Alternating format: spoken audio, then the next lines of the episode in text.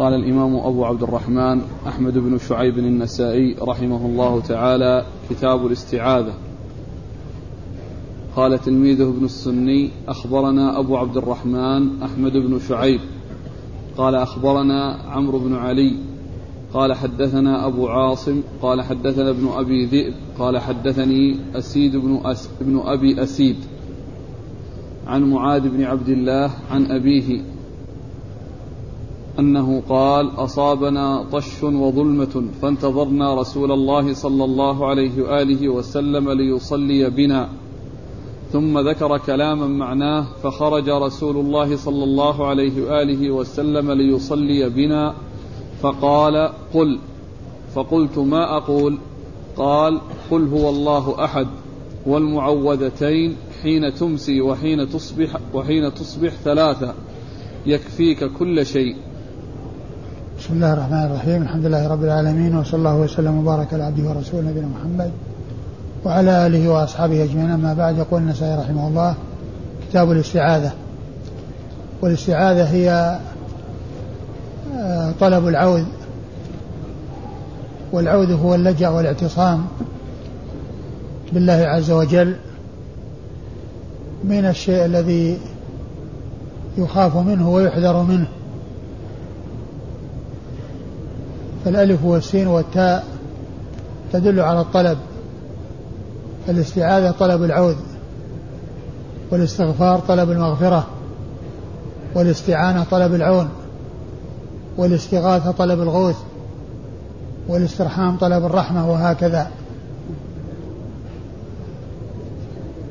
والاستعاذة هي من جملة الدعاء وهي أخص من الدعاء.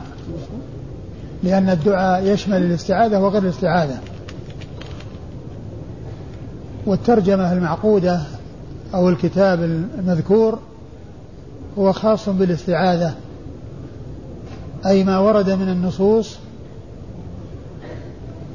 فيما يستعاذ منه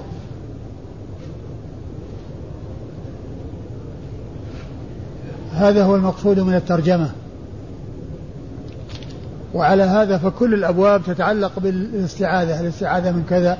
الاستعاذة من كذا؟ الاستعاذة من كذا؟ وهكذا. فهي خاصة فيما يستعاذ منه. وكما قلت هي أخص من الدعاء لأن الدعاء يشمل الاستعاذة وغير الاستعاذة السؤال والطلب. وأما هذا أي الاستعاذة فهو خاص بما يخاف منه ويحذر. ويطلب السلامة منه.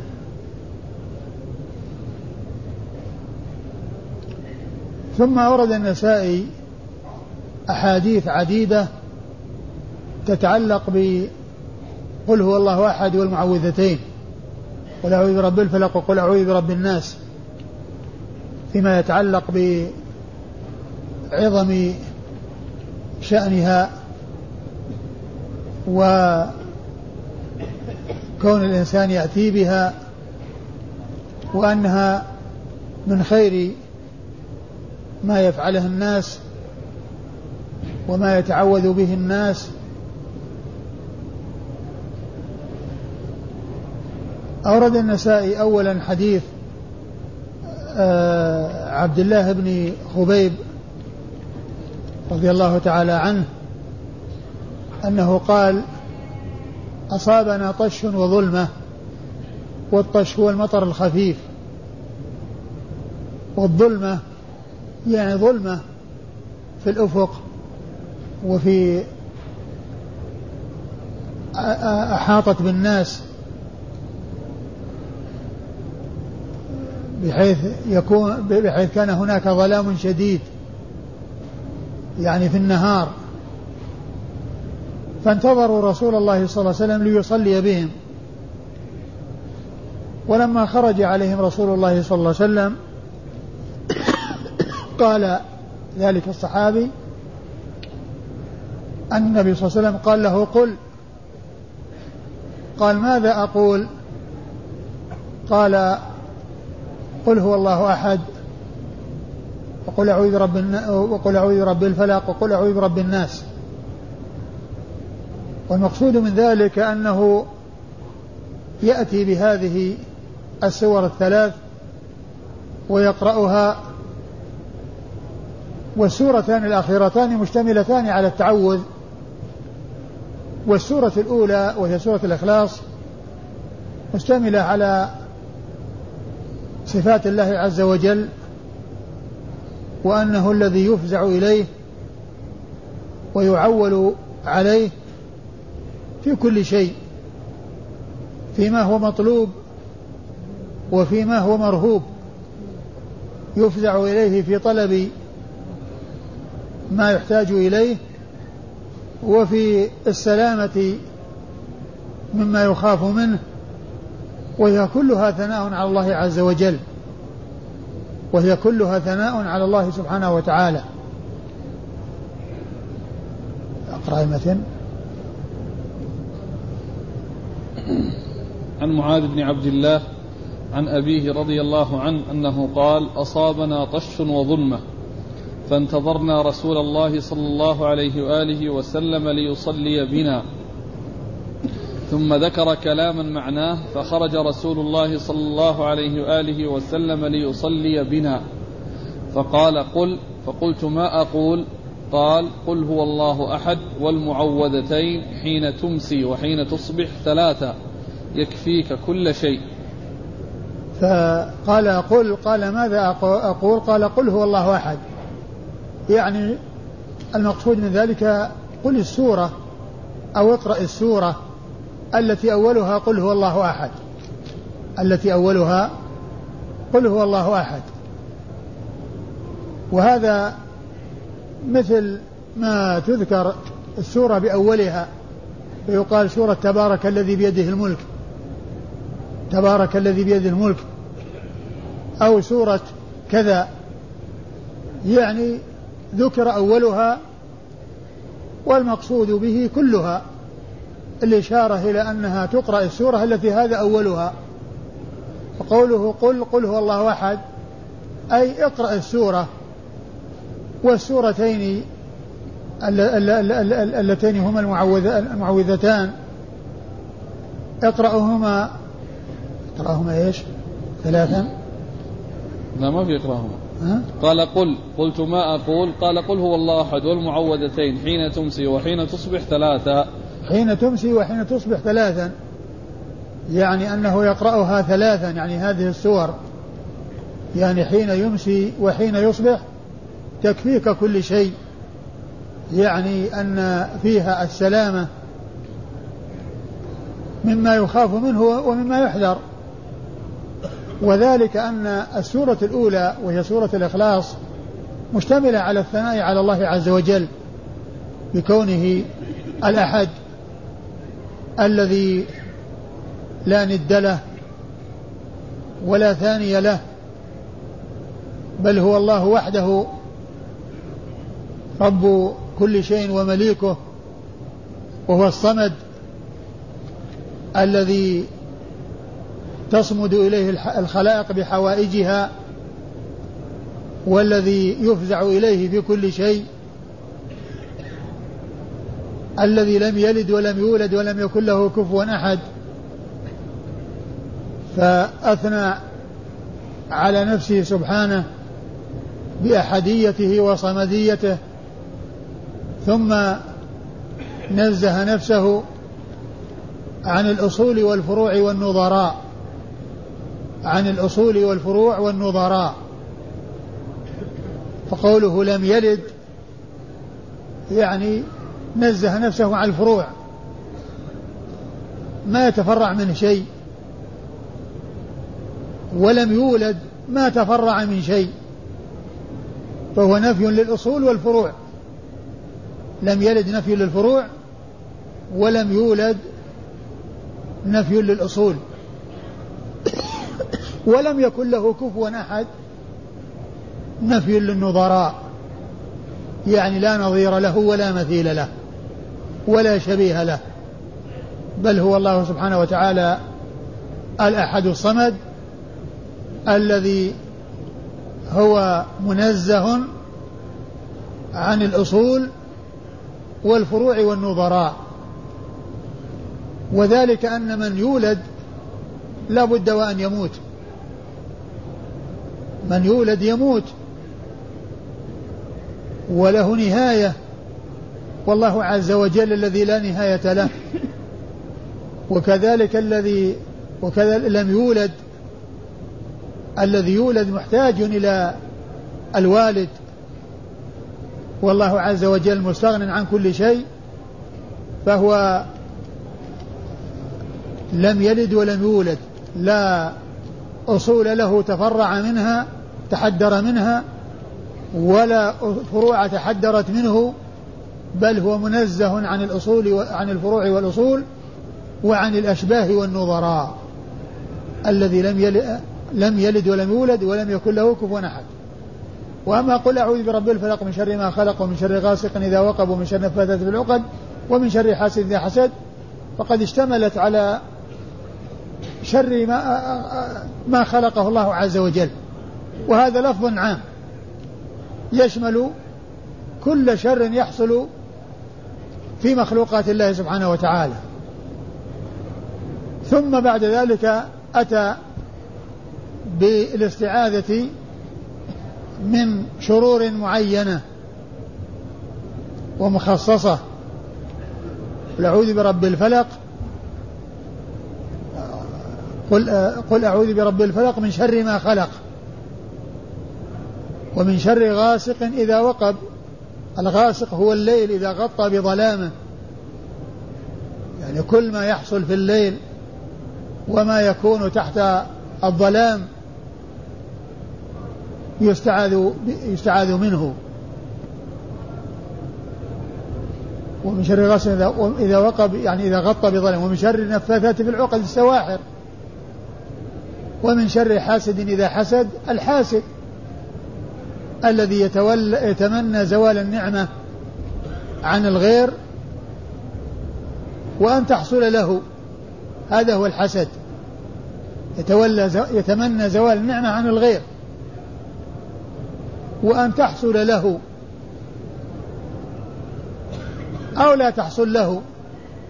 المهم أنه يعني يحسد الناس على ما آتاهم الله من فضله. ويتمنى زوال ما أعطوه وذهابه عنه وذهابه عنه. وكذلك قل أعوذ برب الناس ملك الناس إله الناس كلها ثناء على الله عز وجل بألوهيته وملكوته. وربوبيته من شر الوسواس الذي هو الشيطان الذي يوسوس في صدور الناس ومن الجنة والناس. ف ولهذا قال تكفيك كل شيء لأنها مشتملة على هذا الشمول وعلى هذا العموم أي هاتان السورتان مشتملتان على الشمول والعموم. فيما استعيذ به فيهما أو استعيذ به استعيذ منه بالله فيهما في هاتين السورتين الكريمتين. نعم. والإسناد؟ يقول أخبرنا أبو عبد الرحمن أحمد بن شعيب نعم. عن عمرو بن علي. عن عمرو بن علي هذا شيخ النسائي هو الفلاس وهو ثقة. أخرج له أصحاب الكتب الستة بل هو شيخ لأصحاب الكتب الستة. عن أبي عاصم. عن أبي عاصم هو الضحاك بن مخلد النبيل ثقة أخرج له أصحاب الكتب الستة.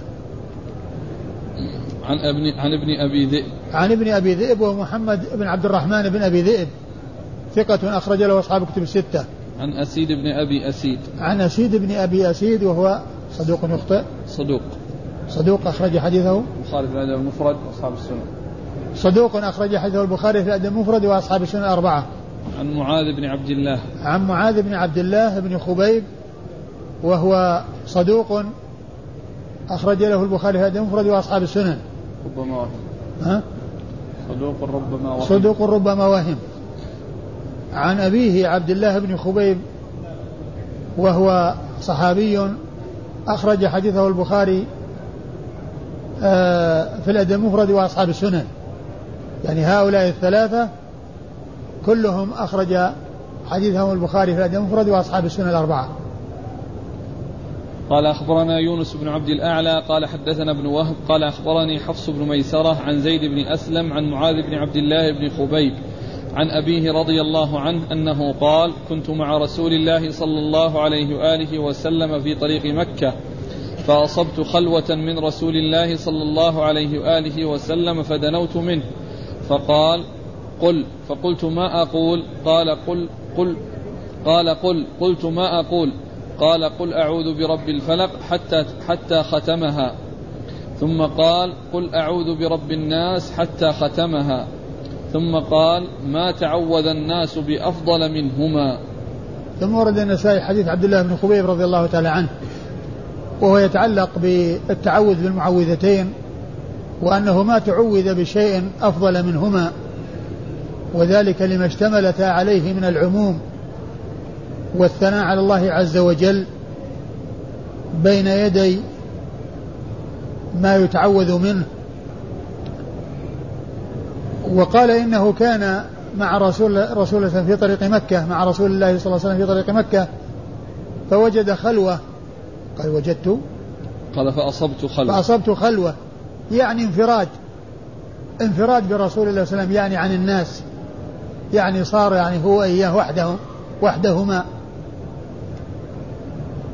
فأصبت خلوة. فقال فدنوت منه فقال قل. فدنوت منه فقال قل. فقال ماذا أقول؟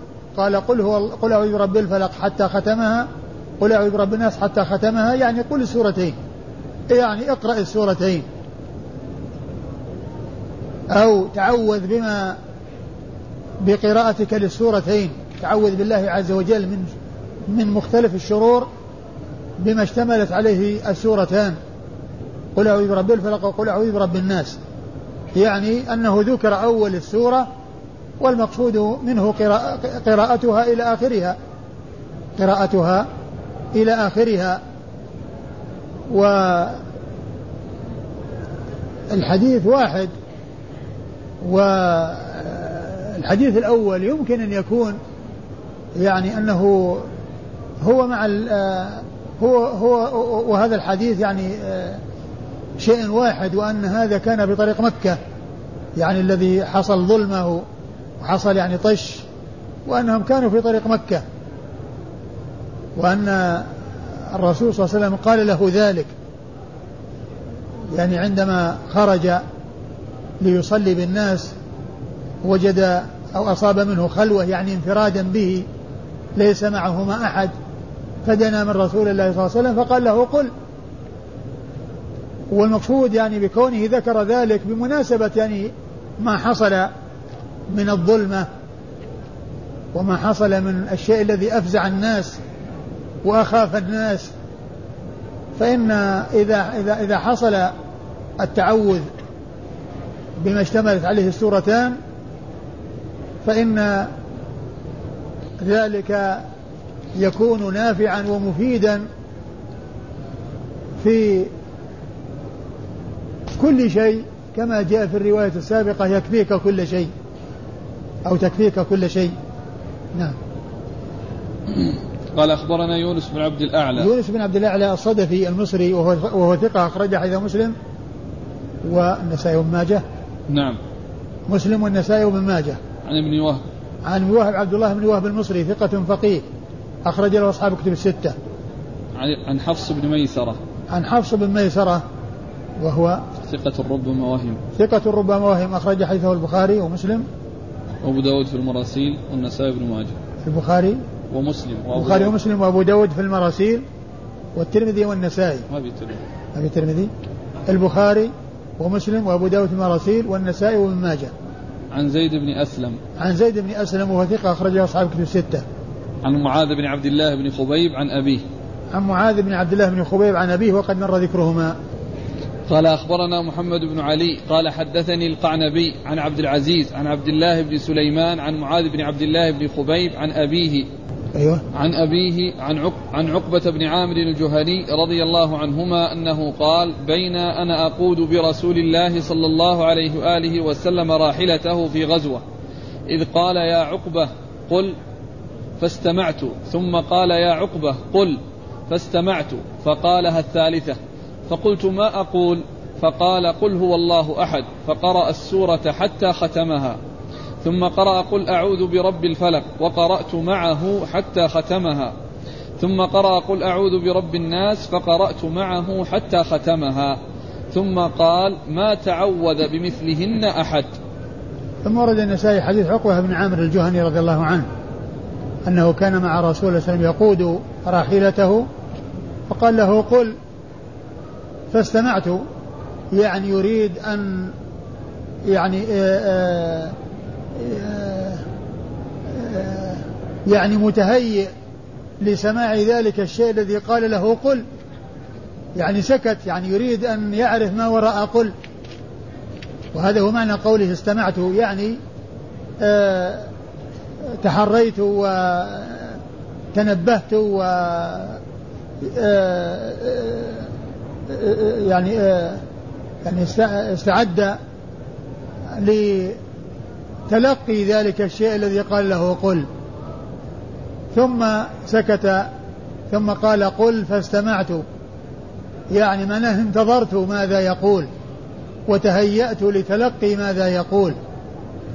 إيش؟ قال ثم قالها فاستمعت فقالها الثالثة فقلت ما أقول؟ فقال نعم فقالها الثالثة يعني ثلاث مرات وهو يقول قل وهو يستمع يعني ينتظر ماذا يقول قال ماذا أقول؟ يعني بعدما تكرر ذلك قال ماذا أقول؟ فقال قل هو الله أحد حتى ختمها ثم قل أعوذ برب الفلق ثم قل أعوذ برب الناس ثم قال ما تعوذ بمثلهن أحد؟ ما تعوذ بمثلهن أحد. والحديث يرويه عبد الله بن خبيب عن عقبة بن عامر الجهني وهما حديثان وذلك أن الأول يعني كان بين رسول رسول الله صلى الله عليه وسلم وعبد الله بن خبيب لأنه قال دنوت منه. وكنت معه فدنوت منه. وأصبت خلوة. فقال قل. وهنا يروي عن عبد عن عقبة بن عامر. ومعنى هذا أن هذا هذا الذي يتعلق بهذه السور يعني تلقاه عبد الله بن خبيب مباشرة وأيضا أخذه عن رسول الله صلى الله عليه وسلم بواسطة. فيكون النبي صلى الله عليه وسلم قاله لهذا ولهذا. قاله لهذا ولهذا. ولا يقال إنه مرسل من الصحابي الأول لأن فيه ما يدل على أنه تلقى ذلك من رسول الله وأن الخطاب جرى بينه وبين رسول الله صلى الله عليه وسلم. وعلى هذا فهما حديثان أحدهما عن عقبة بن عامر الجهني ويرويه عن عبد الله بن خبيب ويرويه عنه غيره وكذلك أيضا الحديث أيضا جاء أو هذا المعنى جاء عن عبد الله بن خبيب نفسه فيما تلقاه من رسول الله صلى الله عليه وسلم. بالإسناد؟ قال أخبرنا محمد بن علي. محمد بن علي بن ميمون الرقي وهو ثقة أخرج حديثه النسائي وحده. عن القعنبي. عن القعنبي هو عبد الله بن مسلمة بن قعنب القعنبي وهو ثقة أخرج حديثه أصحاب الكتب الستة إلى ابن ماجه. عن عبد العزيز. عن عن عبد العزيز بن محمد الدراوردي صدوق أخرج حديثه أصحاب الكتب الستة. عن عبد الله بن سليمان. عن عبد الله بن سليمان الأسلمي وهو صدوق, صدوق يخطئ صدوق يخطئ أخرج حديثه البخاري المفرد والنسائي وابن ماجه أخرج حديثه البخاري في الأدب المفرد والنسائي وابن ماجه. عن معاذ بن عبد الله بن خبيب عن أبيه عن عقبة بن عامر الجهني. عن معاذ بن عبد الله بن خبيب عن أبيه عن عقبة وعقبة هو بن عامر الجهني صاحب رسول الله صلى الله عليه وسلم وحديثه أخرجه أصحاب الكتب الستة. قال فيه وقرأت معه. وقرأت معه يعني أنه تابعه في القراءة. قال أخبرنا أحمد بن عثمان بن حكيم. قال حدثنا خالد بن مخلد قال حدثني عبد الله بن سليمان الأسلمي. عن معاذ بن عبد الله بن خبيب عن عقبة بن عامر الجهني رضي الله عنه أنه قال قال لي رسول الله صلى الله عليه وآله وسلم قل قلت وما أقول؟ قال قل هو الله أحد قل أعوذ برب الفلق قل أعوذ برب الناس. فقرأهن رسول الله صلى الله عليه وآله وسلم ثم قال لم يتعوذ الناس بمثلهن أو لا يتعوذ الناس بمثلهن. ثم ورد النسائي حديث عقبة بن عامر الجهني رضي الله عنه من طريق أخرى وهو مثل الذي قبله. قال له الرسول صلى الله عليه وسلم قل قال ماذا أقول؟ قال آه قل هو الله أحد. ماذا أقول؟ قال نعم. آه. قلت وما أقول؟ قال قل هو الله أحد. قل أعوذ برب الفلق. قل أعوذ برب الناس. يعني أنه يقرأ هذه السور ويتعوذ بالله عز وجل ويثني على الله عز وجل بما اشتملت عليه هذه السور. وليس المقصود أنه يقول أنه أنه قل وإنما كلامه أنه يقول أعوذ برب الفلق بدون أن يقول قل. وإنما المقصود به أنه يأتي بالسورة. ولهذا قال قل هو الله أحد. يعني قل هو الله أحد.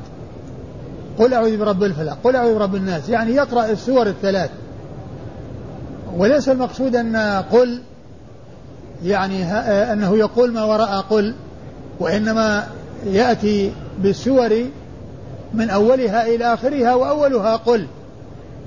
أولها قل. فالمقصود من قوله قل يعني قل السورة أو اقرأ السورة أو ائتي بالسورة. وليس المقصود منه أن يقول الله أحد أو يقول أعوذ برب الفلق أو أعوذ برب الناس. دون أن يسبقها قل. ولهذا المقصود من ذلك أنه ذكر أول السورة اكتفاء عن ذكر اسمها. مثل ما قلت مثل سورة تبارك الذي بيده الملك. سورة تبارك الذي بيده الملك. يعني يقرأ جملة من أول السورة والمقصود به السورة كلها. أيوة قال أخبرنا أحمد بن عثمان بن حكيم. أحمد بن عثمان بن حكيم هو ثقة أخرج حديثه البخاري. ومسلم والنسائي وابن ماجه. البخاري ومسلم والنسائي وابن ماجه. عن خالد بن مخلد.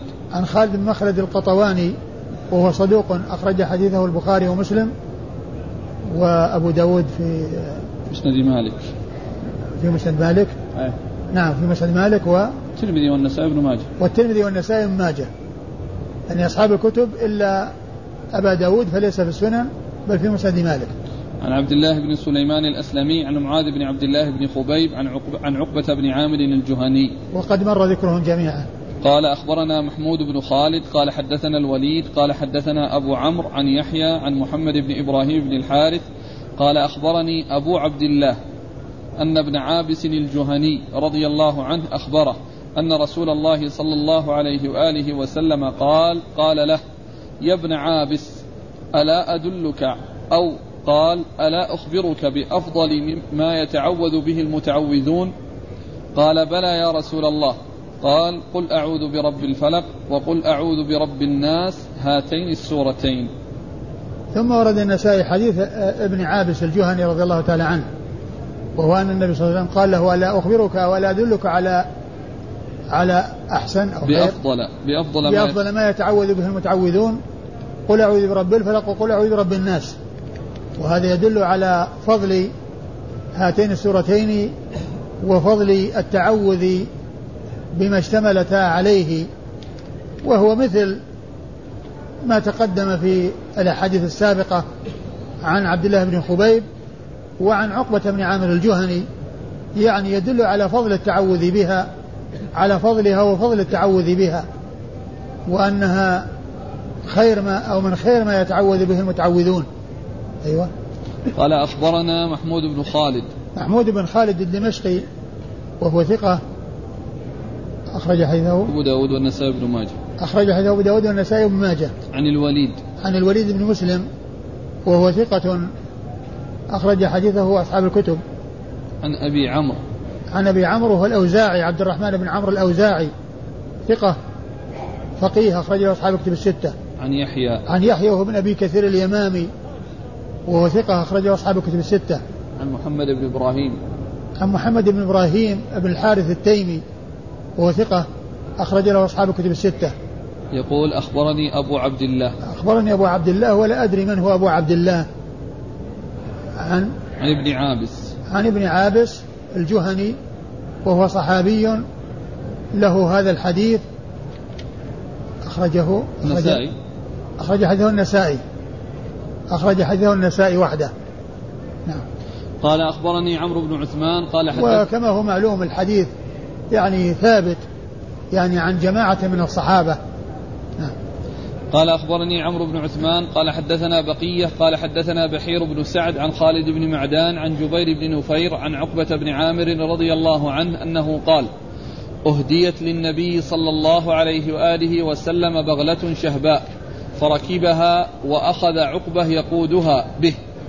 فقال رسول الله صلى الله عليه وآله وسلم لعقبة اقرأ. قال وما أقرأ يا رسول الله؟ قال اقرأ قل أعوذ برب الفلق. من شر ما خلق فأعادها علي حتى قرأتها فعرف أني لم أفرح بها جدا. قال لعلك تهاونت بها فما قمت بي فما قمت يعني بمثلها. ثم ورد النسائي حديث عقبة بن عامر الجهني رضي الله عنه فيما يتعلق بفضل المعوذتين والتعوذ بما اشتملتا عليه. وهو من غير طريق عبد الله بن خبيب. يعني من طريق آخر عن عقبة بن عامر الجهني رضي الله تعالى عنه. وفيه أنه قال اقرأ. يعني بدل قل أي أنه يقرأ السورة كلها وأنه يأتي بالسورة كلها فأتى بالسورتين حتى ختمها. ورآه الرسول صلى الله عليه وسلم لم يفرح. نعم. سورة قل أعوذ بالفلق فقط. ما معناها قل أعوذ بالناس لا. نعم. فلم يظهر عليه الفرح والسرور يعني في هذا الذي سمعه فإيش قال؟ يقول فعرف أني لم أفرح بها جدا. قال لعلك تهاونت بها فما قمت يعني بمثلها. قال لعلك يعني لم أفرح بها جدا. يعني معناه الفرح الشديد. يعني وهذا لا يعني ينفي أصل الفرح وإنما المقصود الاهتمام والاحتفاء وشدة الفرح وشدة السرور. فقال لعلك تهاونت بها يعني ما يعني وقع يعني في قلبك من الفرح والسرور يعني بها فما قمت يعني بمثلها. يعني ما قمت يعني بمثلها يعني ما يعني صليت بمثلها أو ما يعني دعوت أو ما آه، تعودت بما يعني بمثلها. نعم. قال أخبرني عمرو بن عثمان. عمرو بن عثمان بن سعيد بن كثير الحمصي هو صدوق أخرج حديثه أبو داود النسائي بن ماجه. أبو داود النسائي بن ماجه. عن بقية. عن بقية من الوليد الحمصي وهو صدوق كثير, التدليس عن الضعفاء. أخرج حديث البخاري تعليقا ومسلم وأصحاب السنة الأربعة. عن بحير بن سعد. عن بحير بن سعد الحمصي وهو ثقة. أخرج حديثه البخاري تعليقا وأصحاب السنن البخاري في الخلق البخاري؟ البخاري في خلق أفعال العباد وفي البخاري في المفرد. البخاري في خلق أفعال العباد وفي الأدب المفرد. والأدب المفرد وأصحاب السنن. نعم. والأدب المفرد وأصحاب السنن. عن خالد بن معدان. عن خالد بن معدان ثقة أخرج له أصحاب الكتب الستة. عن جبير بن نفير. عن جبير بن نفير وهو ثقة أخرجه البخاري في الأدب المفرد ومسلم وأصحاب السنن. عن عقبة بن عامر. عن عقبة بن عامر الجهني رضي الله عنه وقد مر ذكره. قال أهديت للنبي صلى الله عليه وسلم بغلة شهباء. أهديت الرسول بغلة شهباء فكان يقودها لأنه مر أنه كان يقود على في راحلته وهنا قال بغلة شهباء فكان يقودها. قال أخبرنا موسى بن حزام الترمذي. قال أخبرنا أبو أسامة عن سفيان عن معاوية بن صالح عن عبد الرحمن بن جبير بن نفير عن أبيه عن عقبة بن عامر رضي الله عنه أنه سأل رسول الله صلى الله عليه وآله وسلم عن المعوذتين. قال قال عقبة فأمنا رسول الله صلى الله عليه وآله وسلم بهما في صلاة الغداة. ثم أورد النسائي حديث عقبة بن عامر رضي الله عنه أنه سأل صلى الله عليه وسلم عن هاتين السورتين وهما معوذتان فكان فما كان من الرسول صلى الله عليه وسلم إلا أن أمهم بهما في صلاة الفجر. يعني قرأ بهما. يعني أن هاتين السورتين آه أن هاتين السورتين آه مع قصرهما صلى بهما رسول الله صلى الله عليه وسلم أو قرأ بهما في الفجر مع أن الفجر تطال فيها القراءة وهي الصلاة التي تطول فيها تطول فيها القيام وتطول فيها القراءة. ومع ذلك قرأ بهاتين السورتين القصيرتين وهذا يدل على عظم شأنهما.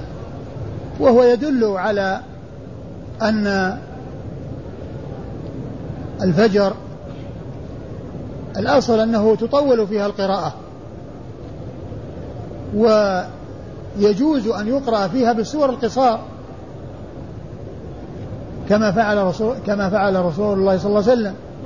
يعني معناه أن الغالب هو التطويل. ويجوز الاتيان بالسور القصار أحيانا كما جاء في هذا الحديث.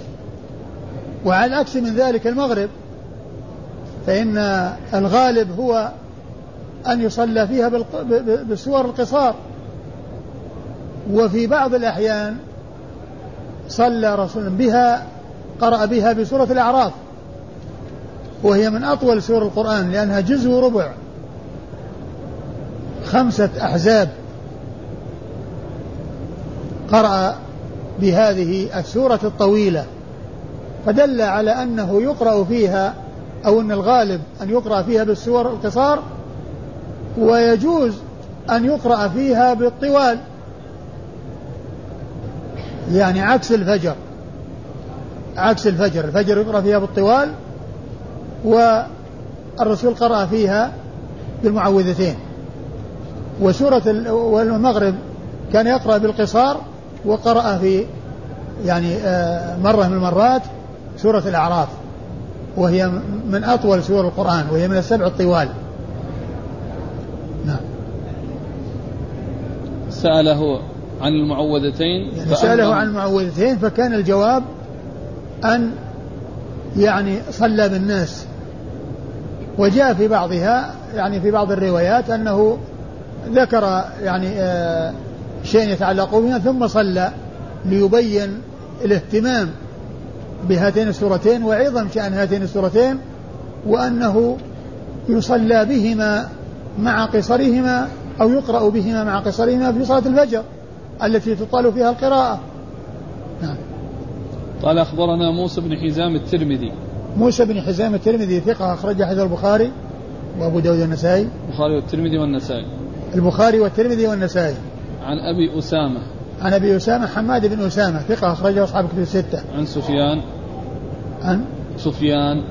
عن سفيان وهو الثوري سفيان بن سعيد بن مسروق الثوري ثقة فقيه أخرج له أصحاب كتب الستة. عن معاوية بن صالح. عن معاوية بن صالح وهو ثقة صدوق. أخرج نعم. صدوق له أوهام. صدوق له أوهام أخرج حديثه الب... آه، أخرج حديثه البخاري في جزء القراءة ومسلم وأصحاب السنن عن عبد الرحمن بن جبير بن نفير. عن عبد الرحمن بن جبير بن نفير وهو ثقة أخرج حديث البخاري في الأدب المفرد ومسلم وأصحاب السنن. عن أبيه عن عقبة بن عامر. عن أبيه عن عقبة بن عامر وقد مر ذكرهما. قال أخبرنا محمد بن بشار قال حدثنا عبد الرحمن قال حدثنا معاوية عن العلاء بن الحارث عن مكحول عن عقبة رضي الله عنه أن رسول الله صلى الله عليه وآله وسلم قرأ بهما في صلاة الصبح. ثم أورد النسائي حديث عقبة بن عامر يعني للدلالة على عظم شأنهما والاكتفاء بهما في صلاة الصبح مع وهما وهما من السور القصار مع أن الأصل أن الفجر تطال فيها القراءة. والله تعالى يقول إن قرآن الفجر كان مشهودا أي القراءة في الفجر. نعم. قال أخبرنا محمد بن بشار. محمد بن بشار هو الملقب بن دار البصري ثقة أخرج له أصحاب الكتب الستة بل هو شيخ لأصحاب الكتب الستة. عن عبد الرحمن. الرحمن هو بن مهدي البصري ثقة أخرج له أصحاب الكتب الستة. عن معاوية عن العلاء بن الحارث. عن معاوية مر ذكره هو معاوية بن صالح. عن العلاء بن الحارث وهو صدوق أخرج له مسلم وأصحاب السنن. وهو صدوق أخرج له مسلم وأصحاب السنن. عن مكحول. عن مكحول هو الشامي وهو ثقة أخرج حديث البخاري تعليقا. البخاري في جزء القراءة. البخاري في جزء القراءة. ومسلم وأصحاب السنن. عن عقبة. عن عقبة وقد مر ذكره. قال أخبرنا أحمد بن عمرو قال أخبرنا ابن وهب قال أخبرني معاوية بن صالح عن ابن الحارث وهو العلاء عن القاسم مولى معاوية عن عقبة بن عامر رضي الله عنه أنه قال كنت أقود برسول الله صلى الله عليه وآله وسلم في السفر فقال رسول الله صلى الله عليه وآله وسلم يا عقبة ألا أعلمك خير سورتين قرئتا فعلمني قل أعوذ برب الفلق وقل أعوذ برب الناس فلم يرني سررت بهما جدا. فلما نزل لصلاة الصبح صلى بهما صلاة الصبح للناس. فلما فرغ رسول الله صلى الله عليه وآله وسلم من الصلاة التفت إلي فقال يا عقبة كيف رأيت؟ ثم أورد النسائي حديث عقبة بن عامر الجهني وفيه أن النبي صلى الله عليه وسلم قال ألا أخبرك بخير سورتين قرئتا؟ يعني مما فيه التعوذ أو مشتمل على التعوذ وإلا فإن سورة الفاتحة كما هو معلوم هي آه خير سور القرآن وأفضل سور القرآن سورة الفاتحة. ولكن المقصود يعني آه التعوذ بهما وما اشتمالهما على التعوذ. ف فلم يره سر بذلك جدا. فالرسول صلى الله عليه وسلم صلى بالناس وقرأ بهما. يعني ليبين له ولغيره عظم شأن هاتين السورتين وأن شأنهما عظيم. ولما فرغ قال كيف رأيت؟ يعني كيف رأيت؟ يعني هاتان السورتان قرأت بهما في صلاة الفجر. قرأت بهما في صلاة الفجر يعني مما يدل على عظم شأنهما والاكتفاء بهما عن القراءة الطويلة. التي هي الأصل في صلاة الفجر. نعم. قال أخبرنا أحمد بن عمرو. أحمد بن عمرو هو ابن السرح وهو ثقة أخرج حديثه. مسلم وأبو داود والنسائي بن ماجه. مسلم وأبو داود والنسائي بن ماجه. عن ابن وهب. عن الوهب مر ذكره. عن معاوية بن صالح عن ابن الحارث وهو العلاء عن القاسم مولى معاوية.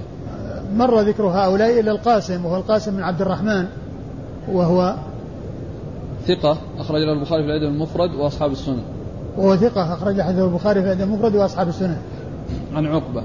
قال عن أخبرني قال أخبرني محمود بن خالد قال حدثنا الوليد قال حدثني ابن جابر عن القاسم أبي عبد الرحمن. ابن عبد الرحمن. هو أبو عبد الرحمن. هو نعم. هو أبو عبد الرحمن وعبد كله واحد. سواء الق... قيل أبو عبد الرحمن أو ابن عبد الرحمن. يعني هذا من هذا من أنواع علوم الحديث التي التي آآ آآ يوافق فيها كنية الرجل اسم أبيه وفائدة معرفة ذلك ألا يظن التصحيف يعني الذي يعني ما يعرف أنها أبو عبد الرحمن فيعني يجد أبو عبد الرحمن وهو ابن عبد الرحمن يقول أبو مصحف عن ابن وهو لا تصحيح إن قيل أبو عبد الرحمن صحيح وإن قيل ابن عبد الرحمن صحيح لأن الكنية موافقة لاسم الأب. أيوة. عن القاسم أبي عبد الرحمن عن عقبة بن عامر رضي الله عنه قال بين أقود برسول الله صلى الله عليه وآله وسلم في نقب من تلك النقاب. إذ قال ألا تركب يا عقبة؟ فأجللت رسول الله صلى الله عليه وآله وسلم أن أركب مركب رسول الله صلى الله عليه وآله وسلم. ثم قال ألا تركب يا عقبة؟ فأشفقت أن يكون معصية. فنزل وركبت هنيهة ونزلت وركب رسول الله صلى الله عليه وآله وسلم. ثم قال ألا أعلمك سورتين من خير سورتين قرأ بهما الناس؟ فأقرأني قل أعوذ برب الفلق وقل أعوذ برب الناس. فأقيمت الصلاة فتقدم فقرأ بهما ثم مر بي. فقال كيف رأيت يا عقبة؟ فقال فقال كيف رأيت يا عقبة بن عامر؟ اقرأ بهما كلما نمت وقمت. ثم ورد النسائي حديث عقبة بن عامر الجهني وهو مثل ما تقدم وهو يدل على شدة الاهتمام والعناية والتعظيم وعظم بيان عظم شأن هاتين السورتين وأن الرسول صلى الله عليه وسلم يعني صلى بهما وقال لعقبة بن عامر رضي الله عنه كيف رأيت يا عقبة؟ ثم قال اقرأ بهما إذا قمت وإذا نمت. يعني معناه أن أنه الاشتمالهما على التعوذ بالله عز وجل من هذه الأمور. ثم في الحديث أنه قال من خير ما قرئ. من خير ما قرئ وهذا يبين أن الذي مر قوله خير يعني سورتين قرئتا يعني أنه من خير من خير ما قرئ. وليست يعني وليست خيرا من غيرها بل سورة الفاتحة هي أعظم سور القرآن. قال أخبرني محمود بن خالد مر ذكره محمود بن خالد عن الوليد عن ابن جابر الوليد هو بن مسلم مر ذكره عن ابن جابر هو عبد الرحمن بن يزيد بن جابر ثقة أخرجه أصحاب كتب الستة. عن القاسم أبي عبد الرحمن عن عقبة بن عامر. وهو الذي مر وقد مر ذكرهما. قال بين أقود برسول الله صلى الله عليه وسلم في نقب من تلك النقاط. يعني معناه أنه طريق من الطرق في البر. قال فأجللت الرسول صلى الله عليه وسلم أن أركب مركبه. فأجللت رسول أن أركب مركبه. يعني لما قال ألا تركب؟ يعني لم يفعل. وقال أجللت يعني عظمت أن أركب مركبه. يعني أن أن ينزل هو وأنا أركب مكانه. فأراد أن يستمر راكبا. وهذا مثل ما مر بنا قريبا. عن أبي بكر رضي الله عنه لما جاء ورسول رسول الله صلى الله عليه وسلم وهو يصلي بالناس والناس صفقوا فلما الرسول أراد أن يرجع فأشار له الرسول أن يثبت ثم رفع يديه وقال الحمد لله ثم رجع القهقرة وتقدم رسول الله صلى الله عليه وسلم ثم قال له بعد ذلك ما منعك أن تثبت؟ قال ما كان الله ليرى ابن أبي قحافة بين يدي نبيه صلى الله عليه وسلم. يعني تعظيما للنبي صلى الله عليه وسلم وأنه يعني لا يكون متقدما عليه ولا يكون أمامه ولا يكون يصلي به و من المعلوم أنه فهم أن هذا للإكرام وأنه ليس للوجوب ولو كان فهم أنه الوجوب لبقي في مكانه لأنه لا يعصي الرسول صلى الله عليه وسلم بل يستسلم وينقاد لكن فهم أن هذا الأمر يعني إكراما له وأنه ليس أمرا لازما وأمرا متحتما. وهنا يعني لما قال ألا تركب قال أجللت الرسول أن أركب مركبه. ثم قال ألا تركب فقال فخشيت أن أكون عصيته. يعني يكون يعني آه يعني فيه معصية له. فركبت هناها يعني زمن يسير. ثم نزلت وركب رسول الله صلى الله عليه وسلم. قال أخبرنا قتيبة قال حدثنا الليث عن ابن عجلان عن سعيد المقبوري عن عقبة بن عامر رضي الله عنه أنه قال كنت أمشي مع رسول الله صلى الله عليه وآله وسلم فقال يا عقبة قل فقلت ماذا أقول يا رسول الله؟ فسكت عني ثم قال يا عقبة قل قلت ماذا أقول يا رسول الله؟ فسكت عني فقلت اللهم اردده علي فقال يا عقبة قل قلت ماذا أقول يا رسول الله؟ فقال قل أعوذ برب الفلق فقرأتها حتى أتيت على آخرها. ثم قال قل قلت ماذا أقول يا رسول الله؟ قال قل أعوذ برب الناس فقرأتها حتى أتيت على آخرها. ثم قال رسول الله صلى الله عليه وآله وسلم عند ذلك ما سأل سائل بمثلهما ولا استعاذ مستعيذ بمثلهما. ثم ورد النسائي حديث عقبة بن عامر الجهني وهو يدل على ما دلت عليه الأحاديث السابقة عنه وعن غيره من بيان فضل شأن هاتين السورتين وعظم شأن التعوذ بهما. نعم. قال أخبرنا قتيبة. إيش المتن؟ يقول كنت أمشي مع رسول الله صلى الله عليه وسلم فقال يا عقبة قل. فقلت ماذا أقول يا رسول الله؟ فسكت عني ثم قال يا عقبة قل. قلت ماذا أقول يا رسول الله؟ فسكت عني فقلت اللهم اردده علي. اللهم اردده علي يعني اجعله يعني آآ آآ يرجع إلي ويسألني هذا السؤال حتى يعلمني ذلك الشيء الذي أراد مني أن أقوله. يعني يعني أراد أن أن لا ينقطع. ثم إن تكرار الرسول صلى الله عليه وسلم له قل ثم قال قل ثم قال قل المقصود منه الاهتمام والعناية وأن يستعد للشيء الذي يلقى عليه لأن هذا يدل على الاهتمام. ومثل ما كان ما فعل رسول الله صلى الله عليه وسلم مع معاذ بن جبل. قال كنت رديف النبي على حمار فقلت يا فقلت فقال يا معاذ قلت لبيك يا رسول الله وسعديك. فسكت. ثم قال يا معاذ قلت لبيك كرر ذلك. يريد منه أن ينتبه وأن يقبل وأن يتجه إلى ما سيلقيه عليه. لأن هذا من كمال بيانه عليه الصلاة والسلام وحرصه وعلى حرصه على بيان الحق لأمته وأن تتلقى عنه ما جاء به من الحق والهدى صلوات الله وسلامه وبركاته عليه. فهو أكمل الناس نصحا هو أك أكمل الناس نصحا وأشدهم بلاغة فهو أنصح الناس للناس عليه من الله تعالى أفضل الصلاة وأتم التسليم.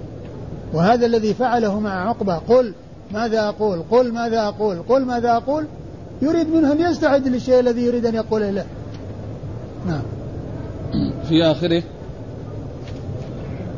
أيوه.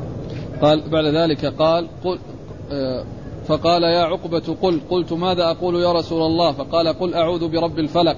فقرأتها حتى أتيت على آخرها.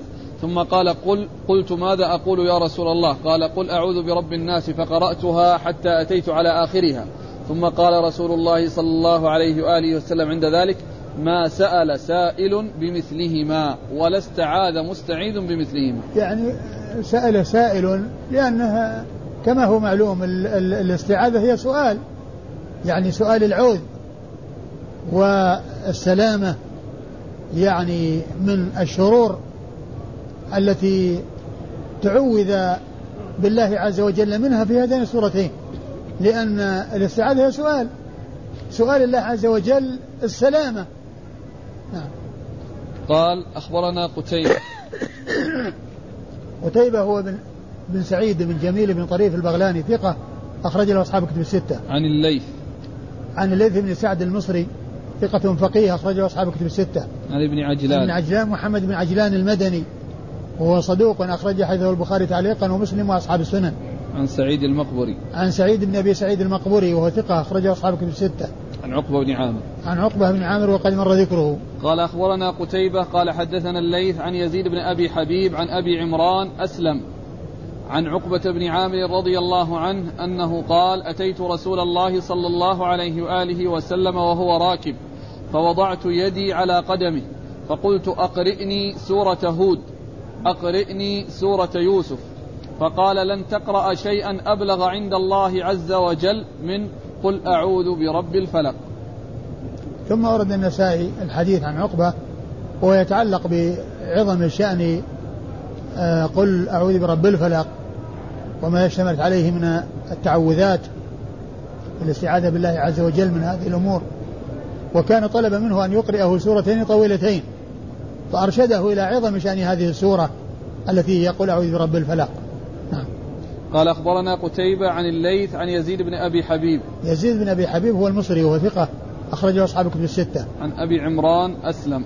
عن أبي عمران وهو أسلم بن يزيد التجيبي وهو صدوق أخرج حديثه. ثقة. ثقة. ثقة أخرج حديثه. أبو داود والترمذي والنسائي. أبو داود والترمذي والنسائي. عن عقبة وقد مر ذكره. قال أخبرنا محمد بن المثنى قال حدثنا يحيى قال حدثنا إسماعيل قال حدثنا قيس عن عقبة بن عامر رضي الله عنه عن النبي صلى الله عليه وآله وسلم أنه قال أنزل علي آيات لم ير مثلهن قل أعوذ برب الفلق إلى آخر السورة وقل أعوذ برب الناس إلى آخر السورة. ثم ورد النسائي حديث عقبة بن عامر الجهني أنزل علي آيات لم يرى مثلهن قل أعوذ برب الفلق إلى آخر السورة قل أعوذ برب الناس إلى آخر السورة. وهو يدل على عظم شأن هاتين السورتين وما اشتملت عليه اشتملت عليه من التعوذ بالله عز وجل من هذه الشرور. أيوه.